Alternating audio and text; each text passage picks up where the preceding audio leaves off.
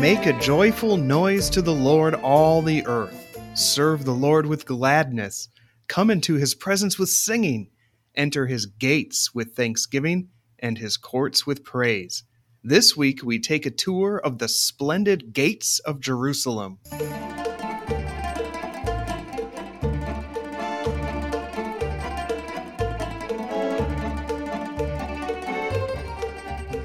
Welcome to the Shalom Y'all Ministries podcast. I am your co host, Adam Kime, along with my good friend, Dr. Daniel McCabe. So, Daniel, how soon was it this year until your March Madness bracket got busted? yeah, you know, I didn't make a bracket this year, but it would have been a busted bracket pretty early on because my two favorite teams both went out in the first round. The Yellow Jackets of LeTourneau University, my alma mater, they fought hard, but they lost by 12 in their first round conference tournament game to the East Texas Baptist Tigers in NCAA Division Three play. Did I say that right? NCAA Division Three play, uh, not even Division One. But so I've adopted my Texas A&M Aggies for Division One play, and they fell by 17 to a scrappy Penn State team. So anyway, you look at it, it was a tough tournament season for me. How about you? You know, I did fill one out just for the fun of it. Um, usually, I'm actually pretty good at the March Madness bracket, even though I don't really uh-huh. follow college basketball that much. I seem to do pretty well in the brackets. This year, it was a disaster. I, I had, think it was a disaster for most people, though. My son, yes, it was. I, my I middle boy so. did it. It was terrible. Yeah, yeah, we're in good company. I'm mine's been completely busted for a while, but I'm still in like the top eighty percent of the country. that says a lot. I had Kansas and Purdue. Uh, they both went out pretty quickly. Purdue only just a nod to the Big Ten um, gotcha. But yeah, it was a disaster. But anyway, not a disaster. Shalom Y'all Ministries. Yay. Our mission is to teach and encourage those who love the Bible, the land of the Bible, and the people of the land. In addition to all the teaching that we do in this ministry, we also lead tours to the nation of Israel. So, listeners, you too can experience the land personally if you'd like to join us someday. So, reach out to us for more information on how your group can experience the land of Israel firsthand. So, before we get into the main topic this week, we always start each episode with a look at whatever piques our interest from the land of Israel or anywhere in the Bible. Daniel, what do you have for us for today? Adam, six weeks from today, I'm flying out to Israel with a wonderful group of folks from Glen Rose, Texas. So I'm in pretty good spirits these days. You want to come with us? I would love more than anything to come with you. I wish I could this time around. It'll have to wait for a future trip. Okay. Well, one day we will. Now, on every tour I take to Israel, I always make it a point to visit the famous Western Wall in Jerusalem at sundown on Friday night to people watch. You'll see hundreds or perhaps even thousands of worshipers, some in their finest, most in their finest, praying at the outdoor synagogue that's in front of the wall men in the large section on the left and women in the much smaller section on the right. You'll see all kinds of people, young ones with backpacks, soldiers with rifles, men in long black coats, all dancing and singing, sometimes together at the kotel, which is Hebrew for the wall. And if you listen carefully, you can hear a siren at sundown that's announcing the start of the Sabbath and at that point, be prepared for a reprimand from bystanders at the kotel if you pull out your camera or cell phone to take a picture. That's considered work and it's prohibited. But it's an amazing place and time to be at the kotel on Friday night on Sabbath evening. And you, you, can mark your calendars on May 19th around 11 a.m., which is 7 p.m. Jerusalem time. I'll wave to you from the Western Wall. Hopefully, you'll be able to see me. There are webcams that you can find on the internet. I'm going to mention one here in a second, and some of them turn off during the Sabbath, but see if you can find me. But there is one at earthcam.com, and you can just go there anytime, even now. You'll find a webcam that's focused directly on the Western Wall. You go to earthcam.com, you type in Israel in the search box, and you'll be able to see the Western Wall and hopefully me on the 19th. By the way, there are six other webcams in Israel that that site will show you, including a webcam of a ski lift at a resort in Mount Hermon in northern Israel, and one of my favorites, a webcam at the Garden Tomb in Jerusalem. So, Adam, if you know of another webcam or any of our listeners know of one or find another webcam that's not listed on earthcam.com, I'd love to hear about it. So, just send us an email to shalom y'all ministries at gmail.com or you can you can find a contact us box at our website, Shalom Y'all Ministries, no apostrophe, no spaces, shalomyalministries.org. So we'd really like to know. I know I would. I'd like to keep track of that and take a peek live into Israel anytime I want. Well, Daniel, one of my favorite books, which books of the Bible, you're talking, that's a 66 way tie for first place, pretty much, right? but one of my favorite books in the Bible is Genesis. I love pondering what it was like in the earliest days of the universe. You know, I I'd like to share a helpful way uh, to consider the state of our world when God created it. You may have heard it said that God created the world with the appearance of age. I've, I've heard that uttered several times. Um, but I think that can be somewhat of a misleading notion, as if God made the earth to simply look a lot older than it is, or you know, to correspond with a theory of theistic or macrobiological evolution or something like that. But I want to challenge you to think about, you know, mankind, Adam and Eve, that God created in an adult state. They were fully grown when God created them. And plants yielding seed and trees already bearing fruit along with fully grown animals. You know, you wonder why was it that way? Why did God do it that way? Well, simply I think it was to suit God's purposes for the creation. The apex of the created order was God's own image bearers, mankind. To us, he entrusted dominion over the earth as his representatives. You see, it simply would not do to wait around until infant Adam and baby Eve could grow up and begin their work. So, the best way to think about the world, then, I think, is that when, it, when God created it, he didn't do it with an old appearance, but in a mature state a fully grown state, the Earth and the universe itself. That's also why starlight could appear right away. You know, that's a matter that has confused many, uh, since light from far away stars can take hundreds of years to reach us. But making their light appear right away wasn't just something God did for the fun of it, there was a purpose to it all. The point is that God created everything already in a mature state. Why? So that humanity could kind of hit the ground running, so to speak, and have a move in ready environment to live, work, and worship God, to function the way that God wanted them to. But an important thing to remember is that the creation of the world, as we read about it in the early chapters of Genesis, it was a miraculous event. And that's very important to remember. You, you can't parse the miraculous scientifically that would be like explaining the feeding of the multitude or the, the raising of Lazarus along scientific means. But God did not need to follow preset scientific rules while ordering the universe, although he certainly set the laws of physics in place as he created. So that's just a fun teaser, and I think that we must consider things theologically before we do so in any other way. Daniel, what do you have for this week's trivia question?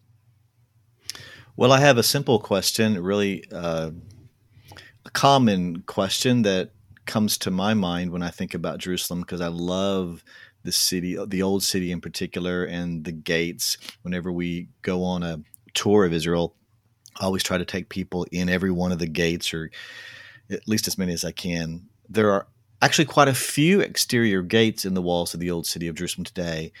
Some are ancient and some are modern some are open and some are sealed shut.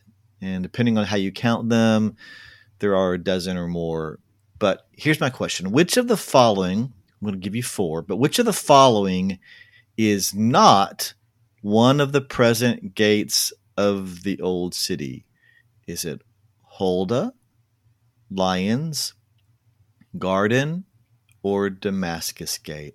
Huldah, Lions, Garden, or Damascus Gate? Which of the following is not one of the present gates of the old city? We'll have the answer for you later in the podcast.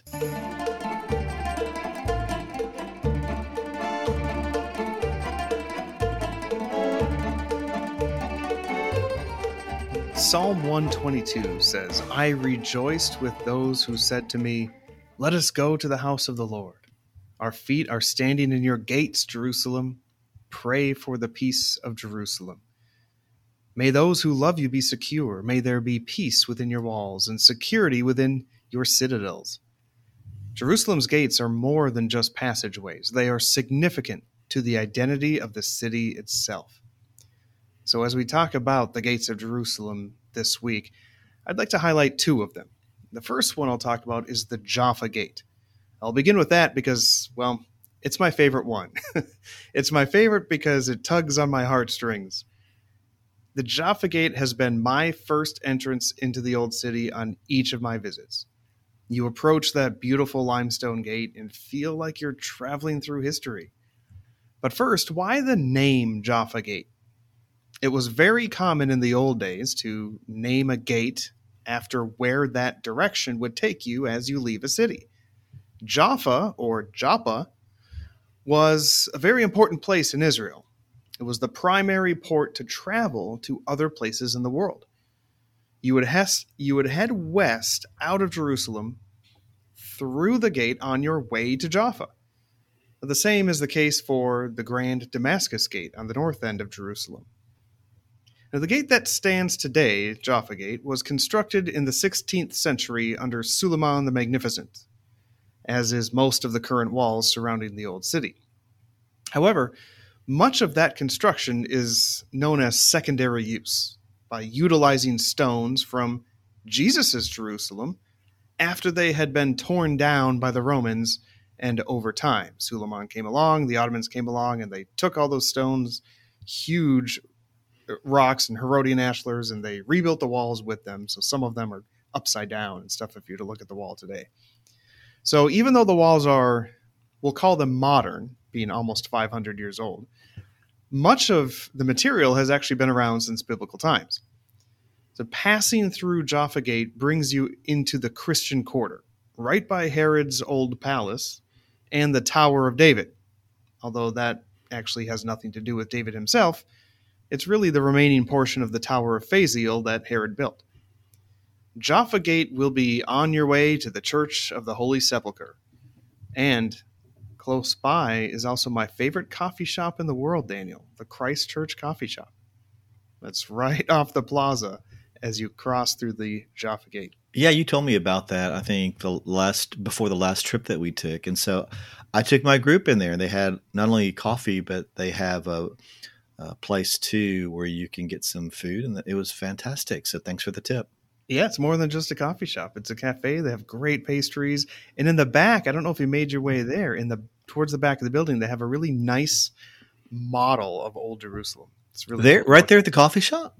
Yeah, but it's through kind of a as you enter in and you know where they have the counter and you place you order the coffee. Behind right. that a ways there's a doorway into another big room that sometimes they open up for diners at, at lunch or dinner time. Uh, but in the back there, there's a really cool model of Old Jerusalem. So if I asked about it, will they let me see it? You think? Oh, I'm sure of it. Okay. Maybe if you buy a coffee. I, yeah, I'm sure I will. Well, not coffee, but I'll buy something there. I'll let you buy the coffee. Sounds good. so the Christian quarter that the Christ Church coffee shop is in was in Jesus' day, it was outside the first century walls of the city when our Lord was crucified for our sins. So that's just one of the reasons also why the Church of the Holy Sepulchre as the place of the cross works in, in that regard. It was outside the city at the time. The other gate I'd like to highlight for you quickly is the Zion Gate. Now, there's a lot more I could say about Jaffa, but we'll turn south to the Zion Gate, also constructed in the 16th century, in the far southwest corner of the city. In Arabic, it is called the Gate of the Jews, as it leads you primarily into the Jewish quarter. Like the Jaffa Gate and many others in antiquity, the interior of the gate complex is L shaped in order to make entrance more difficult for an invading army. I remember once seeing an embarrassed driver get his car stuck while taking too wide of a turn to get through it. But the most notable feature of the gate today, the Zion Gate, is that the outside face of it is riddled with bullet holes. And that's due to the Israeli fighters in 1948 that assaulted it in order to free the Jewish quarter that was under siege during the War of Independence. So that gives the gate another nickname, the Wounded Gate. Now, Israel has never fixed those bullet holes. They leave them as a testament to the great cost that was paid during the fight for independence. So that's a brief primer on the Jaffa and Zion gates. Daniel, which ones would you like to discuss? Well, we only get to pick two for this particular time period that we have. And so I'm going to talk about the Dung Gate and the Eastern Gate, but I, would love to be able to talk about all of them. And I'll, I'll tell you how you can read about all of them later. There are just too many. But first of all, the Dung Gate, it, it's an awful name for a gate, first of all. But beautiful just, place. Yeah. you know, but just as churches today need both preachers to share the gospel and custodians to take out the trash, so did the temple. The modern gate's named for an ancient gate in Jerusalem mentioned in Nehemiah 2:13 that Levites, who are the helpers to the priests, evidently used to carry refuse from the temple to the city dump in the Hinnom Valley that was outside the city walls, of course cut into the old city wall just south of the western wall, this modern gate has other more pleasant names. For example, it's sometimes called the Gate of the Moors, named for Muslim immigrants from North Africa who used to live in this part of the city. Or it's sometimes called Silwan Gate because it exits into a Muslim neighborhood by the same name. The Dung Gate of today is a normal sized gate, but it wasn't always. The gate was actually widened in 1952 to allow vehicles into the old city, but the original gate was more of a hobbit sized gate known as a postern. Posterns are smaller secondary gates that can be concealed from the view of those outside the wall, thus enabling those inside the wall to launch surprise attacks against besieging armies or to escape the city altogether, perhaps when they're surrounded the ancient gate in this part of the wall was once actually a postern gate. And so 1 Corinthians 10:13 now comes quickly to mind, which reads that God is faithful, who will not allow you to be tempted or tested beyond what you are able, but with the temptation or test will also make the way of escape that you may be able to bear it. Now, your enemies and my enemies aren't usually besieging armies, but we do fight enemies like pride, lust, or selfishness. And whatever struggles you face, and we're all surrounded at times by difficulties and temptations, I want to encourage you to look for the postern gate that God has prepared for you, a way of escape. You're not helpless in the face of temptation and trials. God has provided a gate of escape for you if you'll just trust him. And then the second gate, the eastern gate that I want to mention, this gate is arguably the most photographed gate in the world and without doubt the oldest gate in the old city's walls. In 1999, our tour group was able to get within a few feet of this gate. It's a double gate from the outside. And although then and even now protected by a small iron fence, some of our group members nevertheless jumped the fence so that they could touch the gate but these days, you can't get anywhere near the Golden Gate, as it's sometimes also called, and that's a story for another day. It's also called the Gate of Mercy, or at least the southern arch of that gate is, and then the northern arch is called Repentance. It was built approximately 700 years after the time of Jesus, directly over the remains of an earlier gate that was used to enter the temple courtyard. Hey, Daniel, you know that earlier gate you mentioned? Yeah. I have a picture I'll have to show you that was taken of that earlier gate. A photographer that snuck up to the modern one fell down through the ground, had his camera with him, photographed that old gate, and got his way out of there. And they filled that hole back in.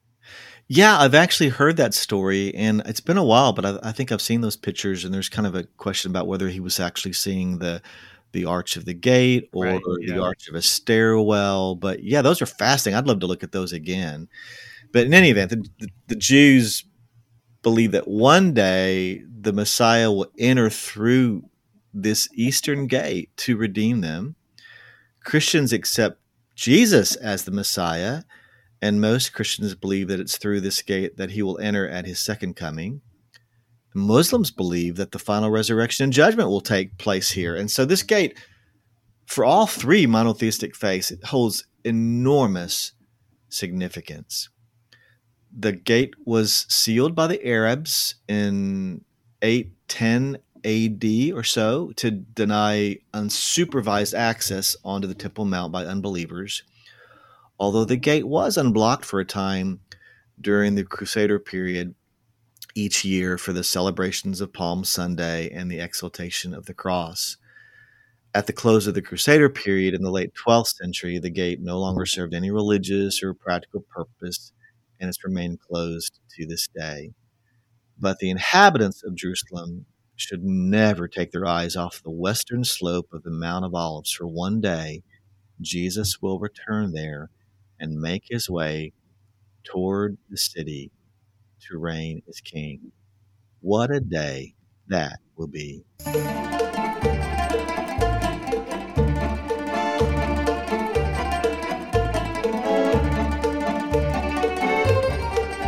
Let's return to our trivia question from earlier. You'll remember I asked which of the following is not one of the present gates of the old city today? And you might have even heard a clue or two in our descriptions today that could help you with the answer. But which of these four that I'm listing here is not one of the present gates of the old city? Huldah, Lions, Garden, or Damascus? Do you know, Adam? I do. I've yeah. been to three of these gates. One of them I haven't been to, so by process of elimination, I know this one. Yes. Well, the answer, of course, is the Garden Gate. Yep. There, there was a Garden Gate in Jesus's day near the crucifixion site. It's not visible today to uh, well, you can see some of the archaeological ruins, perhaps, that are related to, or archaeologists think are related to the Garden Gate, but it's not visible to to folks just walking along in Jerusalem. The sealed Huldah gates can be seen on the south wall of the Temple Mount, just below the Al-Aqsa Mosque.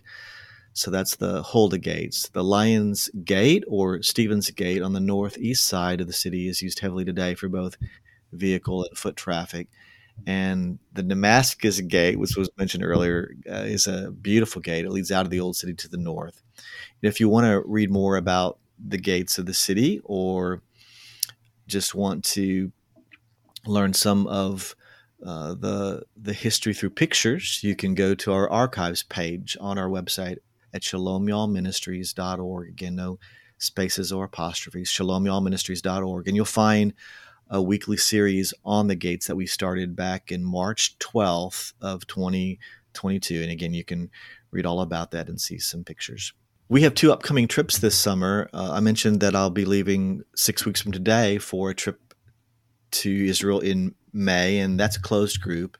But our June 5th through 16th trip is still open. So if you'd like to go, I've got a wonderful itinerary for that trip. You can email us at shalomyalministries at gmail.com. And I'd love to include you as part of that. We'd love to have any of y'all join us for that trip or maybe any future trips or some future trip you'd like to, to organize through our ministry. And we'll help you do that. And it'll change your life. Absolutely, positively will change the way you read your Bible and experience the Lord in worship.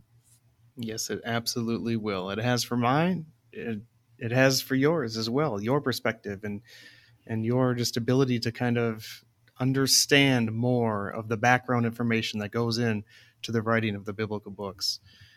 And listeners, thank you so much for joining us on the Shalom Y'all Ministries podcast. We hope you enjoyed this visit to the gates of Jerusalem.